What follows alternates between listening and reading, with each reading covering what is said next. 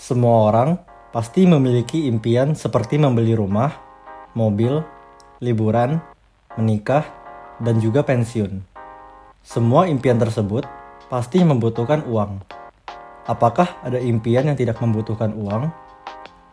Jika berbicara tentang uang atau biaya, tentu dari waktu ke waktu pasti mengalami kenaikan atau lebih dikenal sebagai inflasi.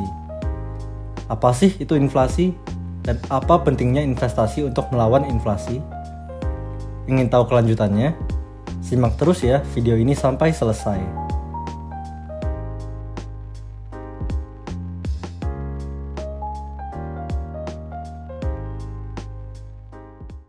Oke, pasti banyak orang bertanya bagaimana sih kita bisa mencapai impian kita di masa depan? Tentu dengan cara mencari uang. Sepengetahuan saya, ada tiga cara mengumpulkan uang, yaitu bekerja, menjadi karyawan atau membuka usaha, menabung, dan investasi. Mari kita masuk ke cara yang pertama, yaitu bekerja atau membuka usaha. Dengan bekerja atau membuka usaha, teman-teman pasti mendapatkan gaji atau keuntungan hasil usaha. Pertanyaannya adalah, apakah gaji atau hasil keuntungan usaha teman-teman cukup untuk langsung meraih impian teman-teman? Mungkin bisa jika perusahaan yang teman-teman dirikan sudah besar atau jabatan teman-teman sudah tinggi di perusahaan. Tapi bagaimana jika usia teman-teman sudah tua? Apakah teman-teman ingin bekerja terus ketika tua nanti? Atau bagaimana jika teman-teman sakit sehingga tidak bisa bekerja? Apakah teman-teman masih mendapatkan gaji atau hasil keuntungan usaha? Sudah pasti tidak ya. Saluran income kita pasti terpotong. Karena itu, kita masuk ke cara yang kedua, yaitu menabung. Dengan menabung, kita bisa mendapatkan bunga setiap tahunnya. Uang atau gaji yang teman-teman hasilkan dari bekerja pasti ditabungkan dan dikumpulkan. Bahkan, teman-teman sampai rela berhemat-hemat untuk mencapai impian teman-teman. Atau mungkin untuk dana pensiun di masa depan. Tapi apakah dalam waktu 5 sampai 10 tahun lagi harga atau biaya barang impian teman-teman masih sama? Sudah pasti tidak ya. Hal ini dikarenakan adanya inflasi. Inflasi itu apa sih? Inflasi itu adalah kenaikan harga barang-barang yang menyebabkan nilai uang menjadi turun. Sederhananya, begini teman-teman.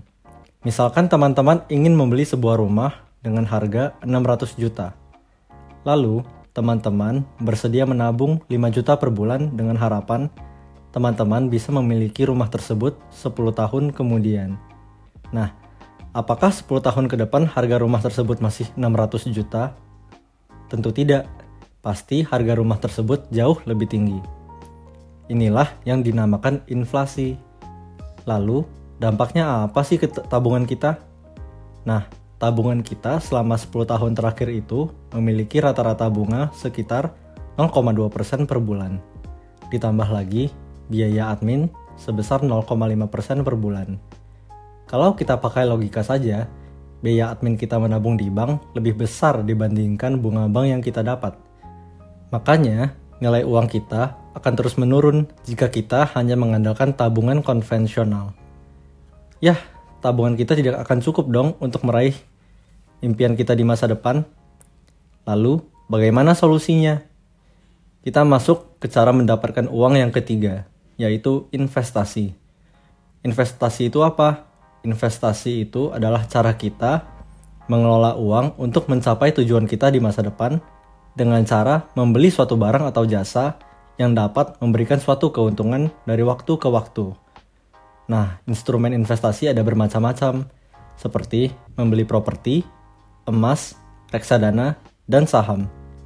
Mengapa investasi di instrumen tersebut bisa menang melawan inflasi? Berikut adalah data return hasil investasi selama lima tahun terakhir. Deposito 6%, emas 8-9%, obligasi 10%, dan yang paling besar adalah saham, yaitu 16,6%. Wow, instrumen investasi ini memiliki return persenan yang lebih besar dibandingkan tingkat inflasi ya. Kita pakai logika saja. Jika kita ingin bertambah kaya, maka kita harus menginvestasikan uang kita ke instrumen yang returnnya lebih besar dari tingkat inflasi. Duh, kalau tahu begini, nyesel deh rasanya tidak investasi dari dulu. Jika saja dulu kita sudah mulai investasi, mungkin kita sudah bisa mewujudkan salah satu impian kita. Tetapi tidak ada kata terlambat untuk investasi. Ayo kita mulai investasi dari sekarang untuk mewujudkan impian kita di masa yang akan datang. Sebagai kesimpulan dari video ini, untuk mengatur keuangan kita, kita butuh tiga cara untuk mengumpulkan uang, yaitu bekerja. Bekerja ini untuk mendapatkan uang demi mencukupi kebutuhan pokok kita sehari-hari. Tapi, jika kita sudah tua atau sakit, kita sudah tidak bisa mendapatkan uang, sehingga kita harus menabung. Menabung ini hanya untuk jangka pendek, untuk menyimpan dana darurat jika terjadi hal-hal yang tidak kita inginkan, seperti sakit, bencana alam, bencana virus, kecelakaan, dan lain-lain. Lalu, kita butuh investasi. Investasi ini untuk jangka panjang, supaya uang yang kita dapatkan bisa bekerja untuk kita dan bisa menghasilkan keuntungan jangka panjang dan pasif income. Sehingga tanpa perlu bekerja pun, Anda paling tidak sudah memiliki pendapatan untuk mencukupi kebutuhan pokok. Kita harus bijaksana untuk memporsikan uang kita dan mengatur keuangan kita supaya kita bisa meraih impian kita di masa depan. Terima kasih sudah menonton video ini sampai selesai. Semoga video ini bermanfaat untuk teman-teman semua. Jika menyukai video ini, jangan lupa untuk subscribe, like, dan komen. Sampai jumpa di video berikutnya.